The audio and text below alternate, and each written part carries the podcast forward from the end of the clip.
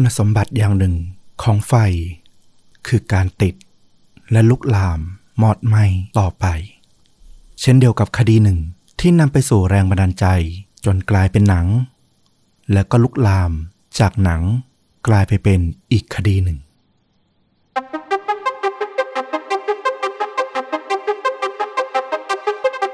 สวัสดีครับ สวัสดีครับ เรื่องจริงยิ่งกว่าหนังพอดแคสต์จากช่องชวนดูดะ อยู่กับต้อมครับ แล้วก็ฟลุกครับ กับหนึ่งเรื่องราวจริงสุดเข้มข้นจนถูกนำไปสร้างเป็นภาพยนตร์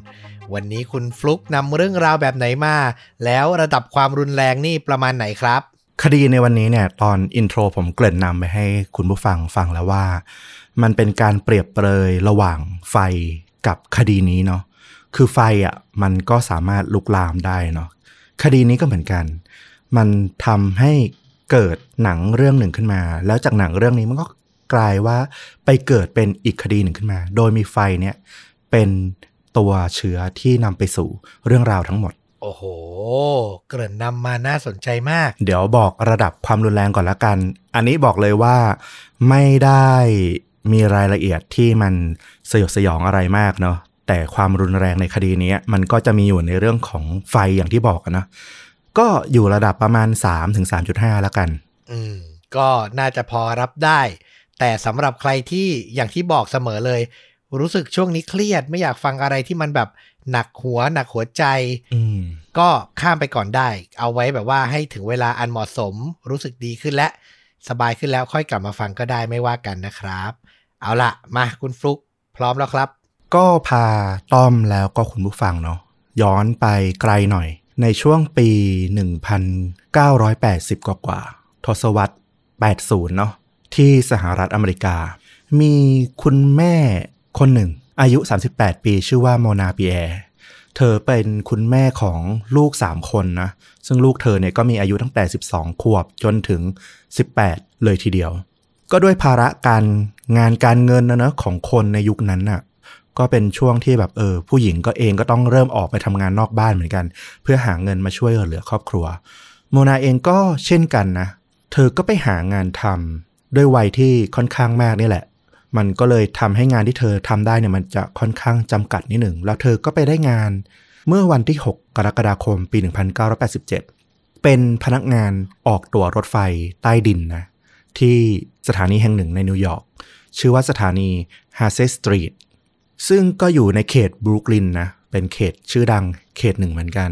มันก็เป็นงานที่อาจจะรายได้ไม่ได้สูงมากนักอะเนาะ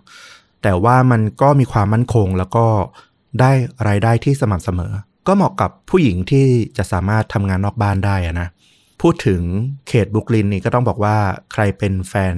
พวกซูเปอร์ฮีโร่นะ นิวยอร์กเป็นบ้านเกิดของฮีโร่หลายคน แต่ว่าถ้าบอกว่าเขตบรูคลินเนี่ย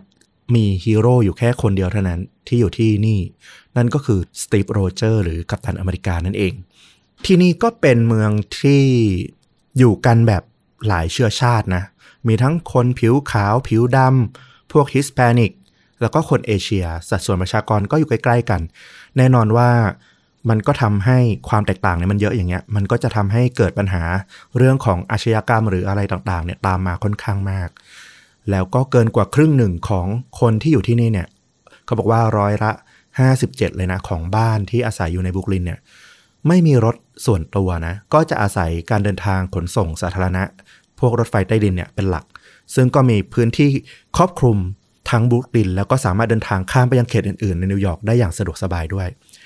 ที่สถานีรถไฟใต้ดินเนี่ยมันก็จะมีทางลงทางขึ้นนะแคบๆแค่พอดีคนแบบอาจจะเดินสวนก็ได้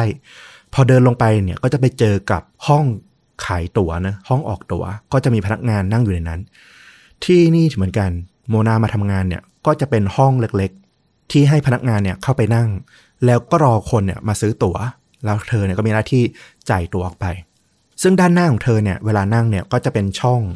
กว้างๆประมาณหนึ่งนึกถึงภาพเวลาเราไปที่สถานีรถไฟ BTS หรือ MRT ก็ได้ เราถ้าเราไม่ไปใช้ตู้อัตโนมัติอะเนาะไปซื้อจากพนักงานเนี่ยเราก็จะมีช่องด้านล่างเนี่ยพอที่จะยื่นเงินแล้วก็รับตั๋วได้ อันนั้นแบบเดียวกันเลย โมนาก็ทำงานที่ตู้แบบนี้แหละ โดยที่กระจกด้านหน้าของเธอเนี่ยมันก็จะเป็นกระจกแบบที่ค่อนข้างหนานะ สามารถกันกระสุนได้ประมาณหนึ่ง ป้องกันการปล้น อย่างที่บอกเลยว่าที่บุกลินเนี่ยมีการก่ออาชญากรรมเนี่ยค่อนข้างเยอะต่อวันนะ แล้วในห้องออกตั๋วเนี่ย วันวันหนึ่ง คนก็โดยสารมาก มันก็มีเงินหมุนอยู่ในห้องเนี่ยจำนวนมหาศาลเลย นอกจากไอ้กระจกนิรภัยแล้วเนี่ย ที่สถานีรถไฟฟ้าใต้ดินเนี่ยยังมีตำรวจที่ทำหน้าที่ดูแลในเรื่องของในส่วนของรถไฟใต้ดินเนี่ยประจำอยู่ด้วย เขาก็จะเดินทางระหว่างสถานีเนี่ยนั่งไปตามขบวนต่างๆบ้าง หรือเดินตรวจตาตามสถานีเนี่ยก็จะมีตำรวจรถไฟอยู่ ก็คือเหมือนแต่งตัวนอกเครื่องแบบแฝงตัวอยู่เหมือนเวลาบนเครื่องบินอะไรอย่างนี้ปะอ่าอารมณ์ประมาณนั้นก็มีทั้งสองแบบนะ ทั้งนอกเครื่องแบบแล้วก็ในเครื่องแบบ แต่ส่วนใหญ่ก็จะนอกเครื่องแบบเพื่อไม่ให้คนที่จะก่ออาชญากรรมแนวไหวตัวทัน แต่ว่าก็จะมีในเครื่องแบบที่มาป้องปรามด้วยเหมือนกัน ในช่วงกลางคืนเนี่ยมันก็จะมีตำรวจน้อยลงอะนะเพราะว่าผู้โดยสารก็จะน้อยลง แต่ว่าแม้ว่าผู้โดยสารจะน้อยลง แต่การก่ออาชญากรรมเนี่ยมักจะเกิดขึ้นในช่วงกลางดึกมากกว่า เพราะว่าคนน้อย โมนาเองเนี่ยก็ต้องทำงานกะดึกประจำนะ เธอก็ระมัดระวังเรื่องนี้ พอสมควรเลย เพราะว่าเธอก็ได้ยินข่าวว่า เออมีเพื่อนพนักงานเนี่ยที่ทำหน้าที่ออกตัวเนี่ยที่สถานีอื่นเนี่ยเคยถูกปล้นมาแล้วเหมือนกันในปีนี้เนี่ยปีเดียวกันนี้เนี่ย ถึงสองครั้งด้วยกัน แล้วเรื่องราวที่เธอไม่คิดว่าจะเกิดขึ้นกับเธอเลยเนี่ย ก็มาเยือนเธอจนได้ ในคืนวันศุกร์ที่ 3 มิถุนายน ปี 1988 ต้องบอกว่าเธอเนี่ยทำงานมาได้เกือบครบหนึ่งปีละ เรียกได้ว่าใกล้จะผ่านการทดลองงานแล้วด้วย ในคืนนี้เนี่ยก็มีผู้โดยสารในช่วงค่ำเนี่ยค่อนข้างหนาแน่นนะ เพราะว่ามันเป็นคืนวันศุกร์ คนก็ทำงานแล้วก็รีบกลับบ้านไปพักผ่อนกัน แล้วอากาศที่ด้านนอกเนี่ยก็เป็นช่วงที่มีฝนตกพรำๆนะคนก็ไม่ค่อยอยากจะอยู่นอกบ้านกันมาก พอเสร็จจากงานก็เดินทางกันหนาแน่นลงรถไฟใต้ดินกลับบ้านกันตำรวจรถไฟเนี่ยก็ยังเดินตรวจตรากันตามปกตินะ มีมาทักทายเธอที่ตู้ขายตั๋วด้วย ก่อนที่เขาเนี่ยจะเข้าไปในสถานีแล้วก็ลงไปตามรถไฟสายต่างๆ สถานีที่โมนาทำงานอยู่เนี่ย พอเข้าถึงช่วงกลางคืนดึกขึ้นมาหน่อยเนี่ย มันก็จะไม่ค่อยมีผู้คนละ เพราะว่าตรงด้านบนเนี่ยของสถานีเนี่ยมันเป็นชุมชนเมือง แต่ว่ามันเป็นเขตที่เป็นย่านร้านค้า ที่จะเปิดขายตอนกลางวัน แล้วพอตกเย็นค่ำหน่อยเนี่ย ร้านก็จะปิดแล้วคนก็จะเข้าบ้านกันปิดเงียบหมด ดังนั้นข้างนอกเนี่ยค่อนข้างเปลี่ยวพอสมควร ถึงช่วงเวลาประมาณสี่ทุ่มกว่า ผู้โดยสารนี่ก็บางตาลงอย่างมากละ ที่ด้านนอกก็ฝนตก แล้วก็ไม่ค่อยเหลือใครที่จะเดินอยู่ด้านนอกแล้วด้วย โมนาก็นั่งอยู่ลำพังในห้องออกตัวเนาะรู้สึกตัวอีกทีมีผู้ชายคนหนึ่ง เดินเอามือซุกกระเป๋า เดินมาเหมือนเขาหนาว เดินมาหาโมนาที่ตู้นะที่หน้าตู้ โมนาก็เงยหน้ามาแล้วก็จะเตรียมจะถามว่า เออ เขาจะเดินทางไปสถานีอะไร แต่ผู้ชายคนดังกล่าวเนี่ย ยังไม่ทันจะตอบก็ชักปืนออกมา แล้วก็จ่อปลายกระบอกปืนเนี่ยมาทางที่เธอนั่งอยู่ เขาตะคอกใส่เธอให้เปิดประตูของห้องออกตัวนะ เพื่อที่เขาจะได้เข้าไปแล้วก็ให้เธอเนี่ยส่งเงินมา ให้เขาทั้งหมด โมนานี่ก็รู้อยู่แล้วว่ามันเคยมีเหตุการณ์การปล้นอย่างเงี้ย เธอก็ตั้งสติไว้ก่อนอยู่แล้วเธอรู้ว่าห้องเนี้ยมันทำจากกระจกเนิรภัยเนาะกันกระสุนได้ ดังนั้นถ้าเธออยู่ในข้างในเนี้ยยังไงเธอก็ปลอดภัย แต่แน่นอนว่า มันเป็นการปล้นน่ะ ผู้หญิงคนเดียวอยู่กับโจรน่ะ ยังไงก็น่ากลัวอยู่ดี เธอก็ลุกขึ้นนะ หวาดกลัวแล้วก็ถอยไป แล้วก็ตะโกนขู่บอกเจ้าโจรให้หนีไปไกลๆนะบอกว่า เมื่อกี้เนี่ย เธอเพิ่งกดปุ่ม ฉุกเฉินเพื่อเรียกตำรวจ ประจำรถไฟใต้ดินเนี่ยให้มา ดังนั้นเดี๋ยวสักครู่เนี่ยตำรวจจะมาละ ให้โจรเนี่ยรีบหนีไปซะไอ้โจรคนนี้ก็โกรธจัดเลยนะ ที่โมนาเนี่ยไม่ยอมทำตามคำสั่งเขา เขาก็เอาสันปืนเนี่ยทุบกระจก แต่มันก็ไม่กระเทือนนะ ชายคนนี้ก็ยิ่งโกรธเข้าไปอีก เขาเอามือล้วงลงในกระเป๋า แล้วก็ควักขวดออกมา แล้วก็ล้วงมือเข้าไปในช่องที่จ่ายตั๋วนะ แล้วก็ละเลงของเหลวในขวดนั้นนะไปทั่วห้องออกตั๋วเลย ก่อนจะดึงแขนกลับออกมา แล้วก็ทำในสิ่งที่โมนาเนี่ยต้องตกใจมากๆ ไอ้โจรคนนั้นเนี่ย ควักไม้ขีดออกมาแล้วก็จุด ตอนนั้นเนี่ยโมนารู้แล้วว่า ไอ้ของเหลวที่ถูกสาดกระเซ็นไปทั่วห้อง ออกตั๋วของเธอเนี่ย มันคือน้ำมันเบนซินอื้อหือโหดมากเจ้าโจรก็ขู่นะว่า ให้เธอเนี่ยส่งเงินออกมา แต่ตอนจังหวะนั้นเนี่ยโมนาก็ตกใจตื่นตระหนกไปหมดละทำอะไรไม่ถูก เจ้าโจรก็ยิ่งกังวลนะว่าตำรวจใกล้จะมาละโมนาก็ไม่ยอมเปิดประตู ไม่ส่งเงินมาให้สักที ก็เลยตัดสินใจ โยนไม้ขีดเข้าไปในห้อง ไฟก็ลุกพลึบขึ้นมาเหมือนกับระเบิด ไฟไหม้ไปทั่วทั้งห้องออกตัวอย่างรวดเร็วนะ ควันจากน้ำมันน่ะ มันทำให้เกิดควันไฟสีดำมันก็ลอยขโมงเข้ามาทั้งห้องเลย ตอนนี้เนี่ยมองออกจากข้างนอกเข้าไปเนี่ย เห็นแค่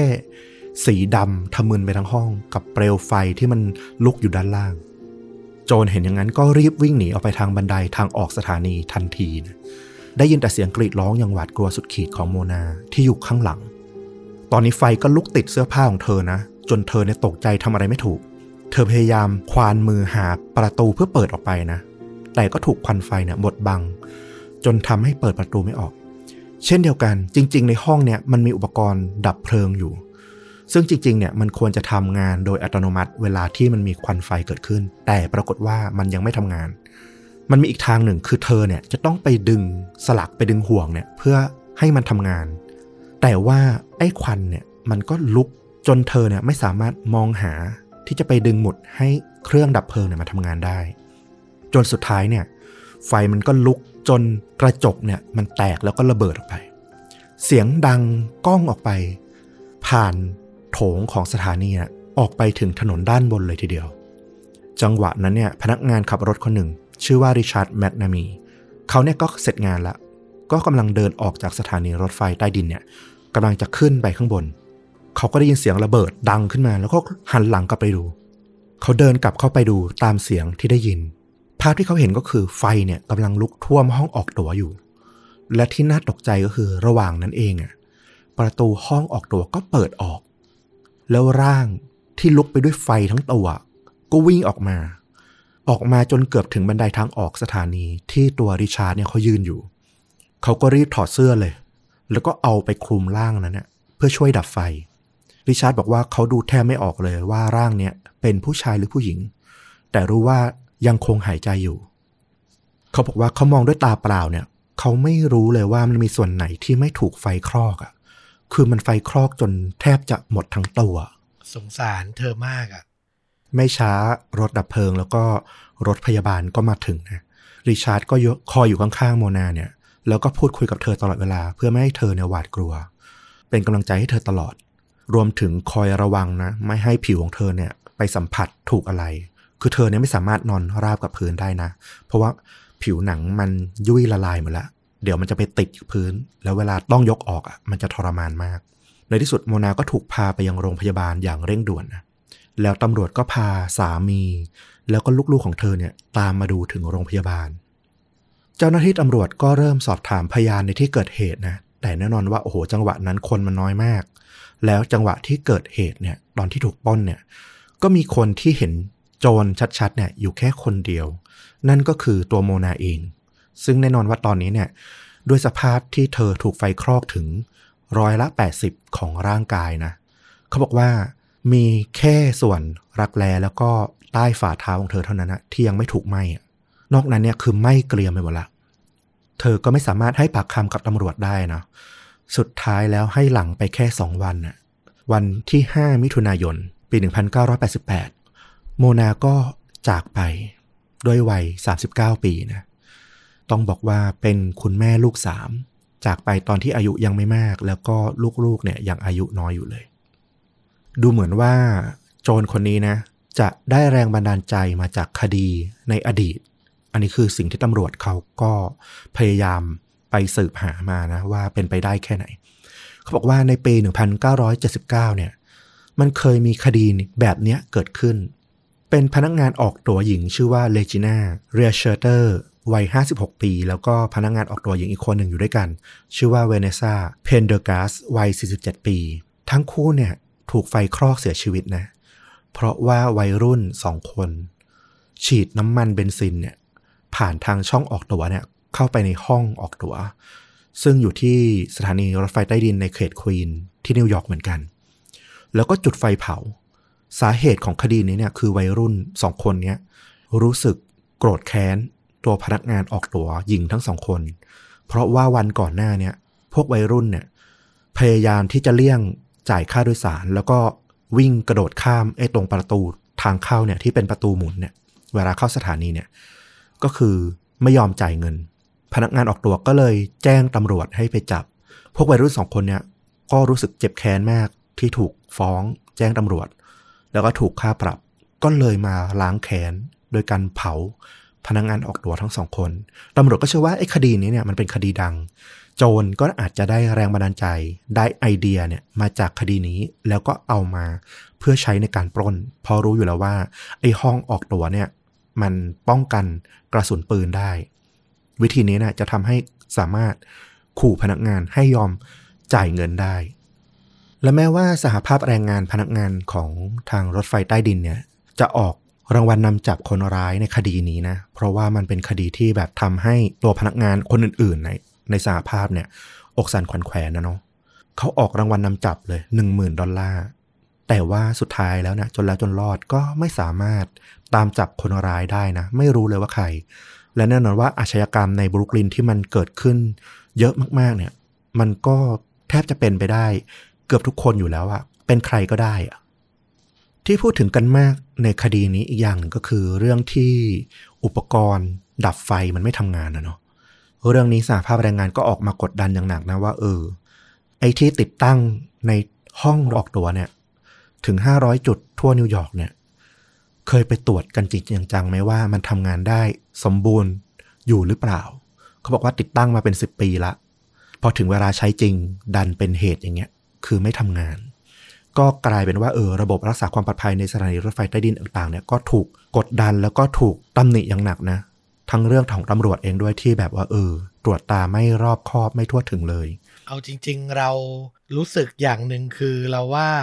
ต้องมาถกกันถึงขั้น เรื่องดีไซน์ของตู้ออกตั๋วเลยด้วยซ้ำอะอืมในเมื่อมันเกิดเหตุการณ์อย่างนี้ขึ้นน่ะ คือโปรเทคไม่ให้โจรเอาเงินได้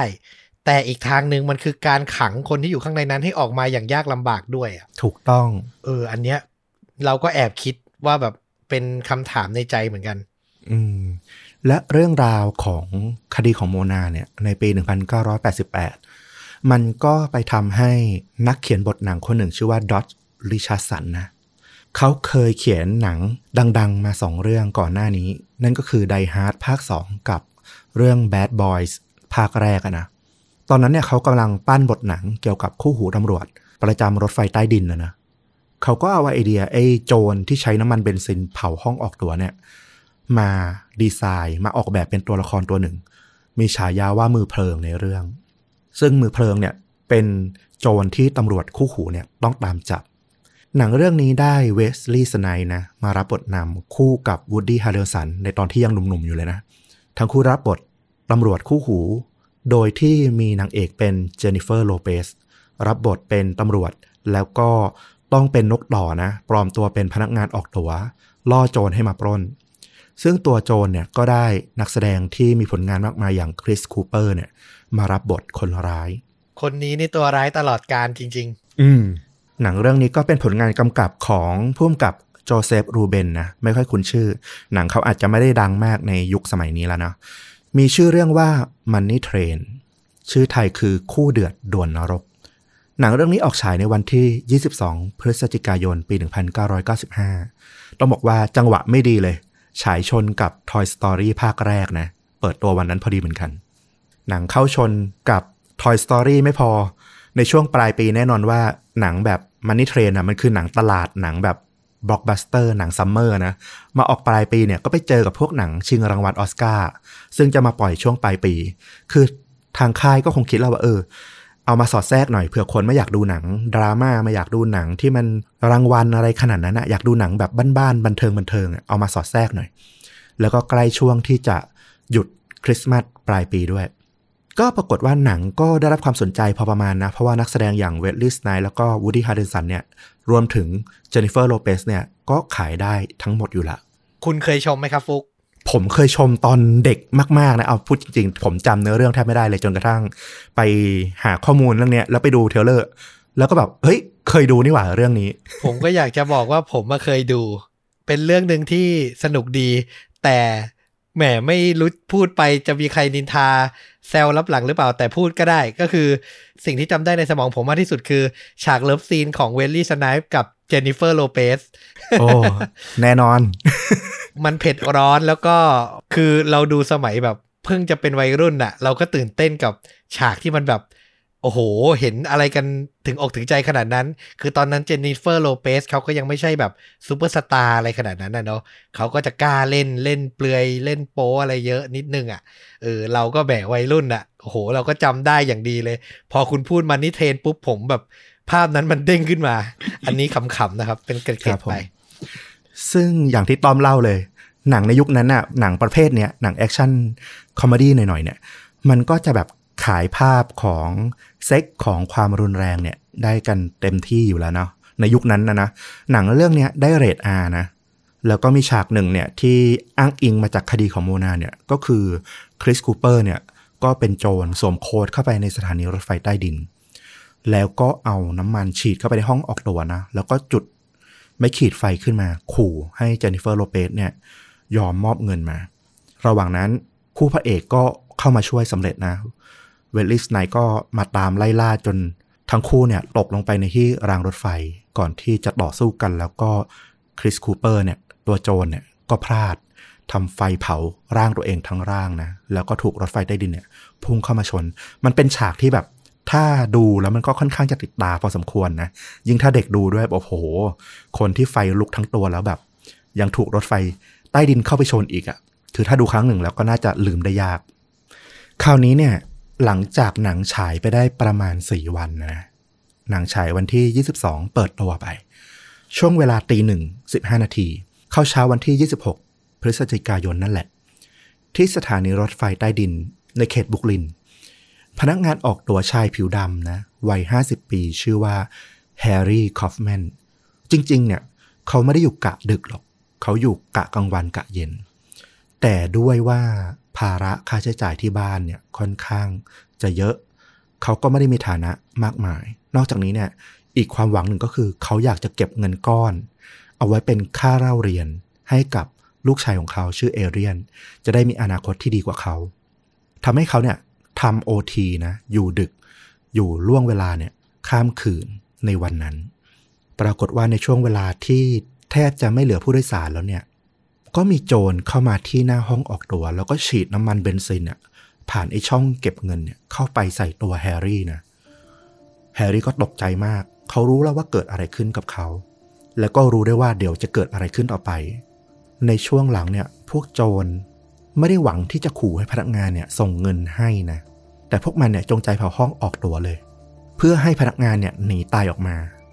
พอประตูเปิดแล้วเครื่องดับเพลิงเนี่ยมันทำงานอัตโนมัติเสร็จเนี่ย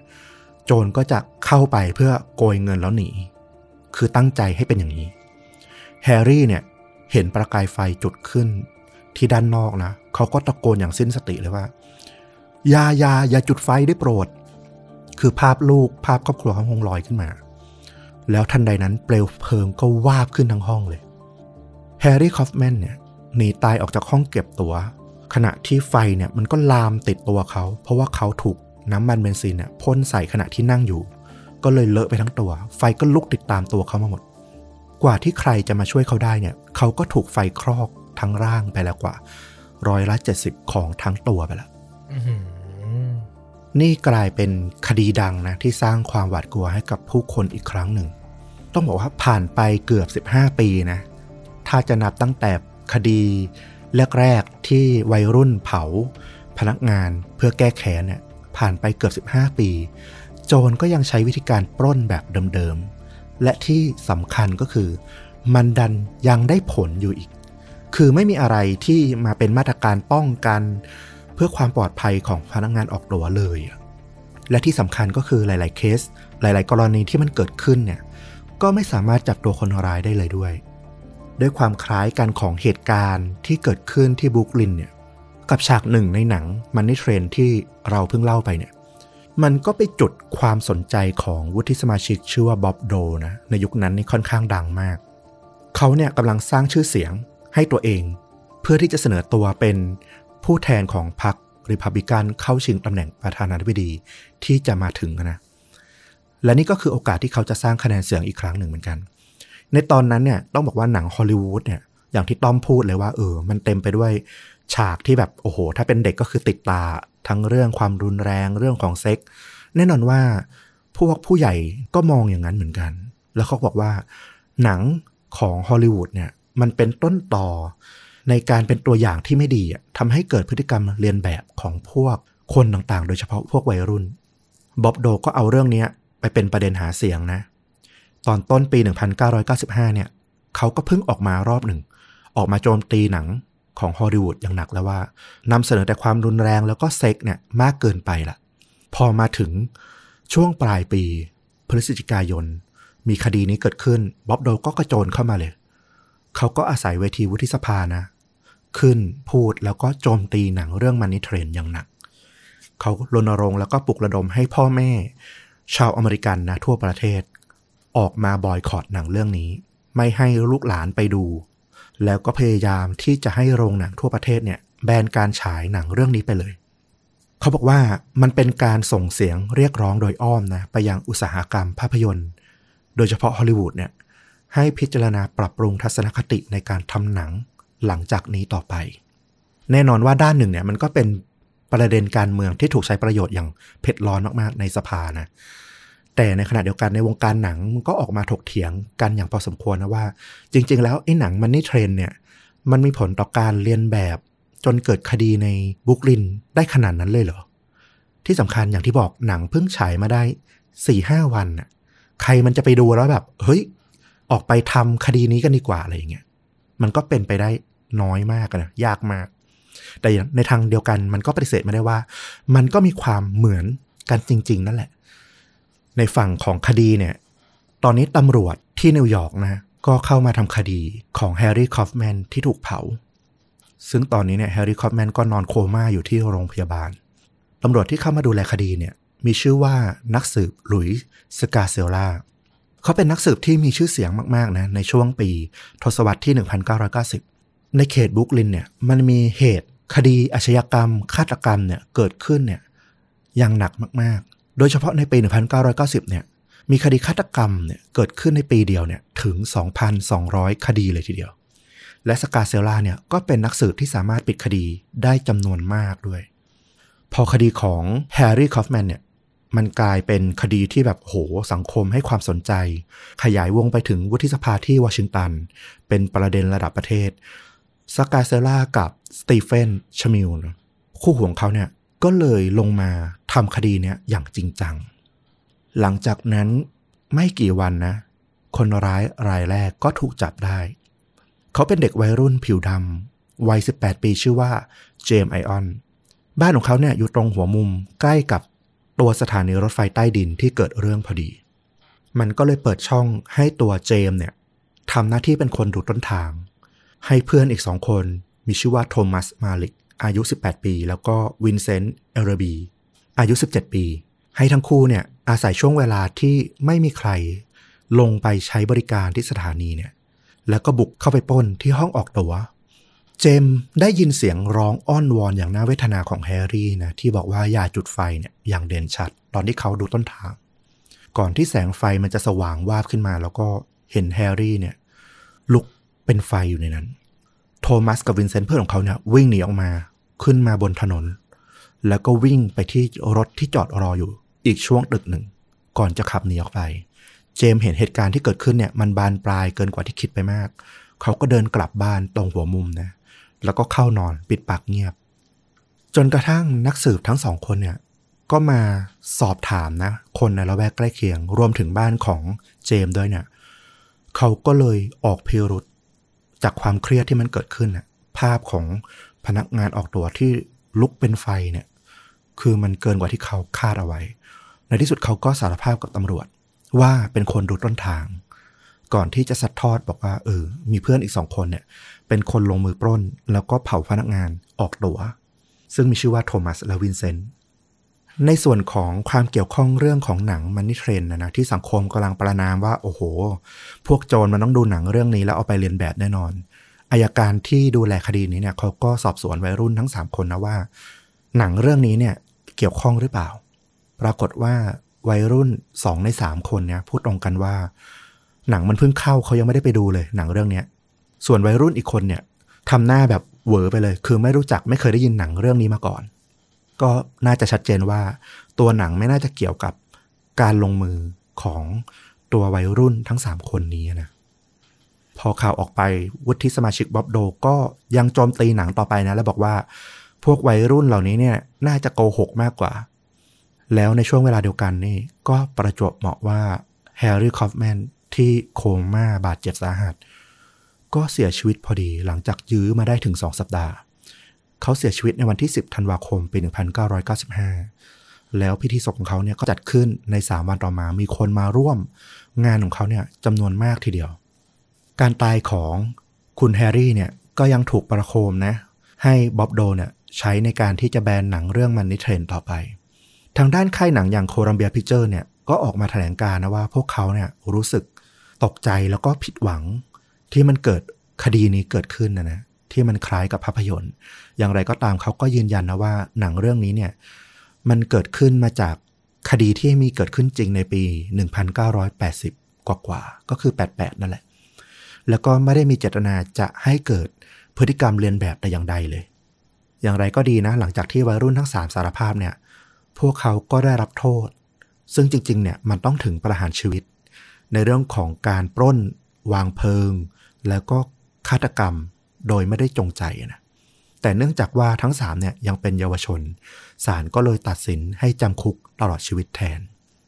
เรื่องราวก็เหมือนจะควรจะจบที่ตรงนี้นะ แต่เปล่าเลย ในช่วงปี 2013 หนังสือพิมพ์นิวยอร์กไทม์นะก็เป็นสื่อใหญ่ของที่สหรัฐ เขาได้ทำข่าวเชิงสืบสวนออกมาชุดหนึ่ง เป็นการสืบเกี่ยวกับคดี ที่นักสืบสกาเซล่าเนี่ยได้ทำเอาไว้ ซึ่งตัวเขาเนี่ยได้เกษียณอายุไปตั้งแต่ปี 1999 คดีต่างๆของเขาเนี่ยก็ถูกนิวยอร์กไทม์เนี่ยเอามาดูแล้วก็รื้อนิวยอร์กไทม์พบว่าหลายคดีที่นักสืบสกาเซล่าเนี่ยได้ทำตัวพยานที่ให้การกับหลักฐานในคดีเนี่ยมันดันไม่สอดคล้องกัน ทั้งยังมีพยานคนหนึ่งเนี่ยซึ่งเป็นคนที่แบบติดยาด้วยนะ จริง ๆ ไม่ควรจะมีน้ำหนักเป็นพยาน เขาบอกว่า มีพยานคนนี้เนี่ย ถูกระบุชื่อให้เป็นพยานในคดีถึง 6 คดีเลยทีเดียว ที่สกาเซล่าเนี่ยดูแลอยู่ ความน่าสงสัยจากการที่นิวยอร์กไทม์เนี่ยเปิดปมขึ้นมาเนี่ย มันก็ทำให้อายการของนิวยอร์กเนี่ยก็เลยต้องรื้อคดีหลาย ๆ คดีเลยที่สกาเซล่าเนี่ยเคยทำเอาไว้ โดยข้อกล่าวหาก็คือว่ามีหลายคดีเนี่ยมีการจับแพะ แล้วก็บังคับให้สารภาพ ในปี 2018 ผลการสอบสวนก็ปรากฏว่า เกิดคดีหลายคดีเลย ที่รูปการเนี่ยมันพลิกไปหมด รัฐจับคนที่บริสุทธิ์ แล้วก็ปล่อยตัวคนที่ทำผิดเนี่ยลอยนวลไป รัฐบาลนิวยอร์กเนี่ยของเมืองนิวยอร์กเนี่ยต้องจ่ายค่าเสียหายที่มันเกิดขึ้นจากการจับแพะเนี่ยมากถึง 53 ล้านดอลลาร์เลยทีเดียวนะหนึ่งในนั้นก็คือคดีของเจมส์โทมัสแล้วก็วินเซนต์ ที่ถูกกล่าวหาว่าปล้นแล้วก็วางเพลิงฆ่าพนักงานออกตั๋วแฮร์รี่คอฟแมนด้วยอืมสรุปคือกลุ่มนี้ไม่ใช่คนร้ายตัวจริงเหรอ ใช่ ในปี 2020 วินเซนต์เนี่ยก็สู้คดีนะ อาจจะเพราะว่าทางบ้านเขาพอมีเงินนะนะจ้างทนายมาสู้คดี เขาก็ได้รับการปล่อยตัวออกมาก่อนเพื่อน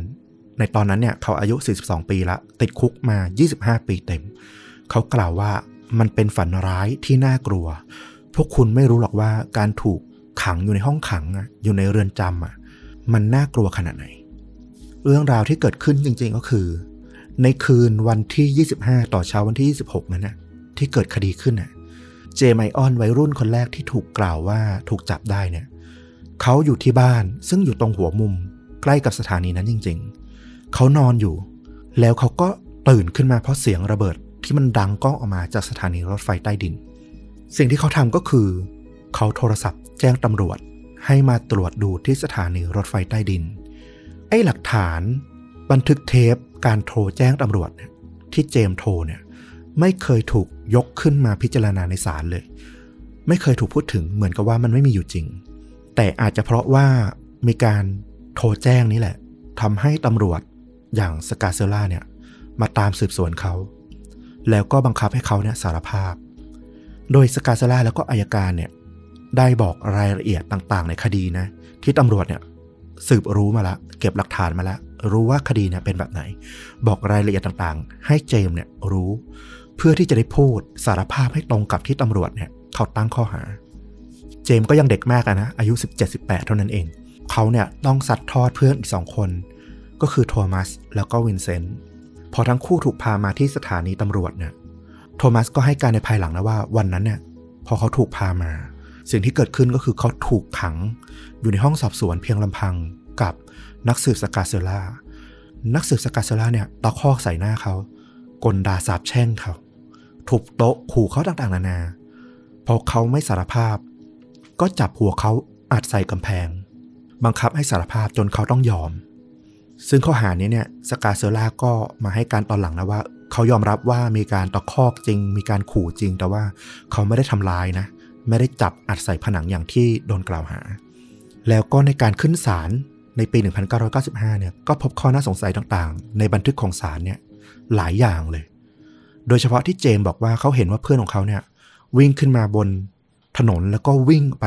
ขึ้นรถที่อยู่อีกช่วงตึกหนึ่ง ซึ่งตรงที่บอกเนี่ยมันอยู่ตรงหัวมุมตึก มันยากมากที่เขาจะมองเห็นได้ ดังนั้นการที่เขาบอกได้ละเอียดขนาดว่า เพื่อนกระโดดขึ้นรถแล้วก็ขับหนีไปอะไรพวกเนี้ยมันดูน่าเชื่อถือได้น้อยจริง ๆ นอกจากนี้เนี่ยคำให้การหลาย ๆ อย่าง ที่เจมส์แล้วก็โทมัสแล้วก็วินเซนต์พูดเนี่ยมันดูจำเพาะ มันดูเชิงลึกเกินกว่าที่คนร้ายจริงๆอะจะสามารถบอกได้ด้วยซ้ำมันมีเพียงแค่คนที่ไปเก็บหลักฐานเท่านั้นอะถึงจะพูดได้ลึกขนาดเนี้ยมันก็ยิ่งทำให้ดูน่าสงสัยเข้าไปอีก แต่ว่าในปี 1995 ที่มีการตัดสินการสืบสวนอะสิ่งเหล่านี้ไม่เคยถูกตั้งข้อสงสัยเลยทางนี้ก็เพราะว่าตำรวจแล้วก็อายการอาจจะรวมถึงกระบวนการยุติธรรมเนี่ยเห็นพ้องต้องการไปหมด รู้กัน วินเซนต์บอกว่าพวกเขาเนี่ยรู้ความจริงมาโดยตลอด รู้ว่าจับแพะ แต่พวกเขาก็ซ่อนมันเอาไว้ โดยเจตนาที่รู้เท่าทันกันหมด อาจจะด้วยความกดดันบีบคั้นนะเนาะว่ามันเป็น คดีที่ดังระดับประเทศ แล้วก็เป็นคดีการเมืองไปแล้วเนี่ย ก็เลยรีบจับรีบสรุปรีบปิด วินเซนต์เนี่ยบอกว่าตลอดเวลาที่ติดคุกมา พวกเขาทั้งสามคนยืนยันกับคนรอบข้างมาตลอดเลยว่า พวกเขาถูกบังคับให้สารภาพ แต่ตำรวจกับอายการเนี่ยก็ทำเป็นไม่รับรู้ แล้วก็ใส่สำนวนยัดข้อหาพวกเขามาโดยตลอด แล้วในที่สุดเจมส์แล้วก็โทมัสก็ต้องสู้คดีมาอีกถึง 2 ปีนะ ก่อนที่จะได้รับการปล่อยตัว เมื่อวันศุกร์ที่ 15 กรกฎาคมที่ผ่านมานี่เอง สดๆร้อนๆเลย ตอนนี้เนี่ยเขาอายุได้ 45 ปีมาละ ติดคุกกันมาทั้งคู่เนี่ย ยาวนาน 27 ปีเต็ม สิ่งที่เกิดขึ้นกับพวกเราเนี่ย เขาบอกนะ ไม่สามารถที่จะย้อนคืนแก้ไขอะไรได้เลย มันเป็นการทำลายตัวตนของเรา ในคุกอะ่ะมันจะเปลี่ยนเราให้กลายเป็นสัตว์ประหลาด ให้กลายเป็นคนที่ไม่สามารถกลับมาสู่สังคมปกติได้อีกเลย นี่คือสิ่งที่วินเซนต์พูดนะว่า มันไม่มีทางแก้ไขอะไรได้เลย จากการที่เขาต้องเป็นแพะรับบาปมา 27 ปีเต็ม ส่วนโทมัสเนี่ย ตอนที่ออกจากศาลได้เมื่อวันศุกร์เนี่ยเขาก็บอกว่า สิ่งใดที่รัฐจะชดเชยให้กับเขาได้เนี่ย มันน้อยไปแล้วก็สายเกินไปอย่างแน่นอน แต่ทุกอย่างก็คงต้องใช้เวลาเขา ก็หวังแค่ว่า เขาจะค่อยๆยืนหยัดกลับมาเข้มแข็งมีความสุขได้อีกครั้ง หลังจากผ่านเรื่องราวที่มันเลวร้ายมากๆ ด้านเจมส์ก็บอกว่า เขาบอกได้แค่ว่าเขาอะรู้สึกดีมากๆ ที่ได้เป็นอิสระ ต้องบอกว่าเรื่องราวที่มันเกิดขึ้นทั้งหมดนี้เนี่ย มีเรื่องดีที่มันเกิดขึ้นจริง ๆ เนี่ย อาจจะแค่เรื่องเดียวเลยด้วยซ้ำนั่นก็คือสถานีรถไฟใต้ดินเนี่ยโดยเฉพาะห้องออกตัวเนี่ย ในยุคหลังๆนะ ได้รับการออกแบบแล้วก็ดูแลมาตรการความปลอดภัยที่ดีขึ้น ตัวช่องออกตั๋วเนี่ยสามารถเปิดปิดได้ ไม่ใช่ว่าแบบใครๆจะยื่นมือเข้ามาสาดน้ำมันใส่เข้าไปได้โดยทันที พนักงานจะเป็นคนเปิดและปิดเอง ก็คงสามารถดูได้ก่อน ว่าเออคนมาซื้อตั๋วเนี่ยปกติไหม แล้วก็พวกเครื่องดับเพลิงอัตโนมัติที่อยู่ในห้องเนี่ยก็สามารถทำงานได้อย่างปกติแล้วก็ทันท่วงที มันมีคดีหนึ่งเกิดขึ้นในปี 2005 นะ หลังจากคดีของแฮร์รี่คอฟแมนเนี่ย มา 10 ปีพอดี มีคนร้ายที่นิวยอร์กนี่แหละ ยัดผ้าชุบน้ำมันเนี่ย เข้าไปในห้องออกตั๋วที่รถไฟใต้ดินในบรูคลินอีกละ ตอนนั้นเนี่ยพนักงานออกตั๋วเป็นผู้หญิงนะกำลังตั้งครรภ์ได้หกเดือน ก็ท้องโยประมาณหนึ่งแล้วล่ะ เธอก็ตกใจนะ แต่ว่าโชคดีที่ไอ้ควันไฟเนี่ยพอมันเริ่มออกมานิดเดียวเนี่ย เครื่องดับไฟอัตโนมัติมันก็ทำงานทันที ทำให้เธอเนี่ยปลอดภัยรอดตายมาได้ ก็นับว่าเป็นเรื่องดีเรื่องเดียวนะที่เรารู้สึกเกี่ยวกับคดีที่มันเกิดขึ้นต่อเนื่องมา ตั้งแต่ปี 1979 มาปี 1988 มาเป็นหนังปี 1995 แล้วก็คดีในปี 1995อื้อหือเป็นคดีที่พลิกไปพลิกมาแล้วมันโยงใยไปสู่ปัญหาในสังคมแบบ หลากหลายประเด็นมาก อืมคือสามารถถกเรื่องราวของมันได้ในหลากหลายแง่มุมจริง ๆ ทั้งเรื่องการสืบสวนเรื่องการเมืองเรื่องการออกแบบดีไซน์ตู้โดยสารเพื่อป้องกันคดีอาชญากรรม โอ้โห คือมันพูดถึงได้หลากหลายแง่มุมจริง ๆ แต่ถ้าสำหรับผมผมอยากจะพูดถึงในแง่มุมเกี่ยวกับการเลียนแบบภาพยนตร์อืมเพราะมันก็ใกล้เคียงกับรายการพอดแคสต์ที่เราจัดกันอยู่นี่ด้วยนะ ผมเชื่อเสมอนะว่า การทำภาพยนตร์ การทำสื่อมวลชนใด ๆ ก็ตาม เราต้องมีความรับผิดชอบแหละ เราจะพูดถึงเรื่องราวอะไร เราจะคิดพล็อตอย่างไร ก็ต้องคิดถึงคนดูด้วยอะ่ะไม่งั้นเขาก็คงไม่มีการจำกัดเรตติ้งไม่มีการจำกัดคนผู้ชมความเหมาะสมอะเนาะอืมแล้วเราก็ต้องสกรีนตัวเองในระดับหนึ่งด้วยอะว่าเอออะไรที่มันดูแรงไป อะไรที่มันดูไม่ดีไป แต่ในอีกทางหนึ่งนะ ผมก็ไม่เชื่อซะทีเดียวว่า มันจะมีคนที่ได้รับอิทธิพลจากหนังจากสื่อจากเกม แล้วก็ไปทำอะไรที่มันแย่ๆในชีวิตจริงชนิดร้อยเปอร์เซ็นต์่ะอืมมันต้องมีอะไรที่เป็นจุดบ่มเพาะมากกว่านั้น ทั้งชีวิตส่วนตัว ทั้งปัญหาทางจิต หรืออะไรใด ๆ ที่มันสะสมมา คือความรู้สึกส่วนตัวผมผมก็เชื่อว่า ภาพยนตร์หรือเกมหรือใด ๆ ก็ตาม หรือสื่อใด ๆ ก็ตาม ก็ไม่ควรจะตกเป็นจำเลยซะทีเดียวอะ เพราะว่าถ้าคุณคิดอย่างนั้นนะ ทางออกมันจะมีน้อยมาก เอาเป็นว่าถ้าทุกวันเนี้ย คุณบอกว่าเฮ้ย เราต้องมาแก้ เราต้องทำหนังดีๆ ผมถามว่าแล้วสื่ออื่นๆ โซเชียลอื่นๆ คุณจะป้องกัน ไม่ให้เยาวชนได้รับสิ่งที่ไม่ดีได้อย่างไร มันทำไม่ได้ครับ ถูกไหม คือโลกนี้พอมันมีโซเชียลมีเดีย มันกว้างเกินไปแล้วที่เราจะมาบอกว่า เฮ้ย สกรีน อย่าให้เด็กได้ดูนั่น อย่าให้เด็กได้ดูนี่ เราทำไม่ได้ครับ ยกเว้นว่าเราจะแบบไปนั่งถ่างตาดูเขา 24 ชั่วโมงอะซึ่งมันก็เป็นไปไม่ได้ถูกไหมอืมเออเราว่าการสร้างภูมิคุ้มกัน การสร้างความเข้าใจ การบอกการแนะนำเด็ก ระหว่างที่เด็กชมสื่อใด ๆ ไปด้วย นั่นแหละคือสิ่งที่ดีที่สุด ให้เขารู้ว่าสิ่งเนี้ยคือสิ่งที่ดี ให้เขารู้ว่าอันเนี้ยคือตัวอย่างที่ไม่ดี อันเนี้ยเราว่ายั่งยืนอืมดีมากๆเลย ส่วนหนังก็แน่นอนว่าก็คงเชิญชวนให้ไปดูหนังเรื่องมันนี่เทรนนะเนาะโดยที่มันเกี่ยวข้องกับเรื่องราวที่เล่าโดยตรงแล้วก็อีกอย่างนึงก็คือ เอาจริง ๆ มันก็เป็นเรทอาในตอนที่เราเด็กๆนะ แต่พอโตขึ้นมาระดับหนึ่งเราว่ากลับไปดูมันก็พอแยกแยะอะไรหลาย ๆ อย่างได้ มันก็เป็นหนังที่สนุกเรื่องหนึ่งเลยทีเดียว แล้วก็อาจจะดู underrated เกินไปในช่วงเวลาที่มัน ตอนที่มันออกฉายเนาะจากเรื่องของคดีที่มันเกิดขึ้นจนแบบโอ้โหกลายเป็นว่าใครไปดูหนังเรื่องนี้จะกลายเป็นคนเลวไปหมดอะไรเงี้ยเออเราว่ากลับไปดูใหม่มันก็ยังเป็นหนังที่สนุก แล้วก็ดาราในตอนนั้นหลาย ๆ คนนี่ก็คือยอดฝีมือในปัจจุบันนี้ด้วยนะเออสนุกสนุกครับสนุกผมรับประกันเลยว่าเป็นหนัง action อีกเรื่องหนึ่งที่ใช้ได้เลยแหละ เวสลีย์สไนป์สนี่เขาก็เป็น action star คนหนึ่งอยู่แล้วเนอะแถมยังมีเจโ ล อืมคริสคูเปอร์นี่ก็ไม่ต้องห่วงเลยนะครับ แล้วก็วูดดี้ฮาร์เรลสันใช่ไหมคนนี้ก็ยอดฝีมือเช่นเดียวกันนะครับผมแล้วถ้ามีลูกๆหลานๆ ที่อาจจะโตขึ้นมานิดนึงนะด้วยความที่มันเป็นเรต R ผมว่าก็ต้องโตขึ้นมาหน่อยพอเข้าใจอะไรได้ง่ายหน่อย ลองชมพร้อมๆกัน แล้วก็พูดคุยแล้วก็บอกถึงจุดที่ควรทำจุดที่ไม่ควรทำในเรื่องไปด้วย ผมว่านั่นแหละ จะเกิดประโยชน์สูงสุด นอกจากความบันเทิงที่จะได้รับอะนะอืมเอาละแล้วนี่ก็คือเรื่องจริงยิ่งกว่าหนังพอดแคสต์ใน episode นี้นะครับ เราก็เช่นกันเนาะไม่ว่าเราจะหาเรื่องอะไรมาถ่ายทอดก็ ต้องให้ได้อะไรกลับไปบ้างอะ่ะ ไม่ใช่แค่แบบ ได้ความบันเทิงได้ความเพลิดเพลินอย่างเดียว ก็พยายามสรรหาอะไรที่มันน่าจะมีประโยชน์ น่าจะถกเถียงประเด็นสำคัญได้ แล้วก็ได้ข้อคิดกลับไปด้วยนะครับผม แล้วก็ถ้ามันมีอะไรที่มันหนักหนา โหดเกินไปก็จะแจ้งเตือนล่วงหน้า เหมือนทุกครั้งที่ทำมานะครับอืมก็กลับมาติดตามต้อมกับฟุกได้ ทุกช่องทางเหมือนเดิม Facebook YouTube b l o g d i t Spotify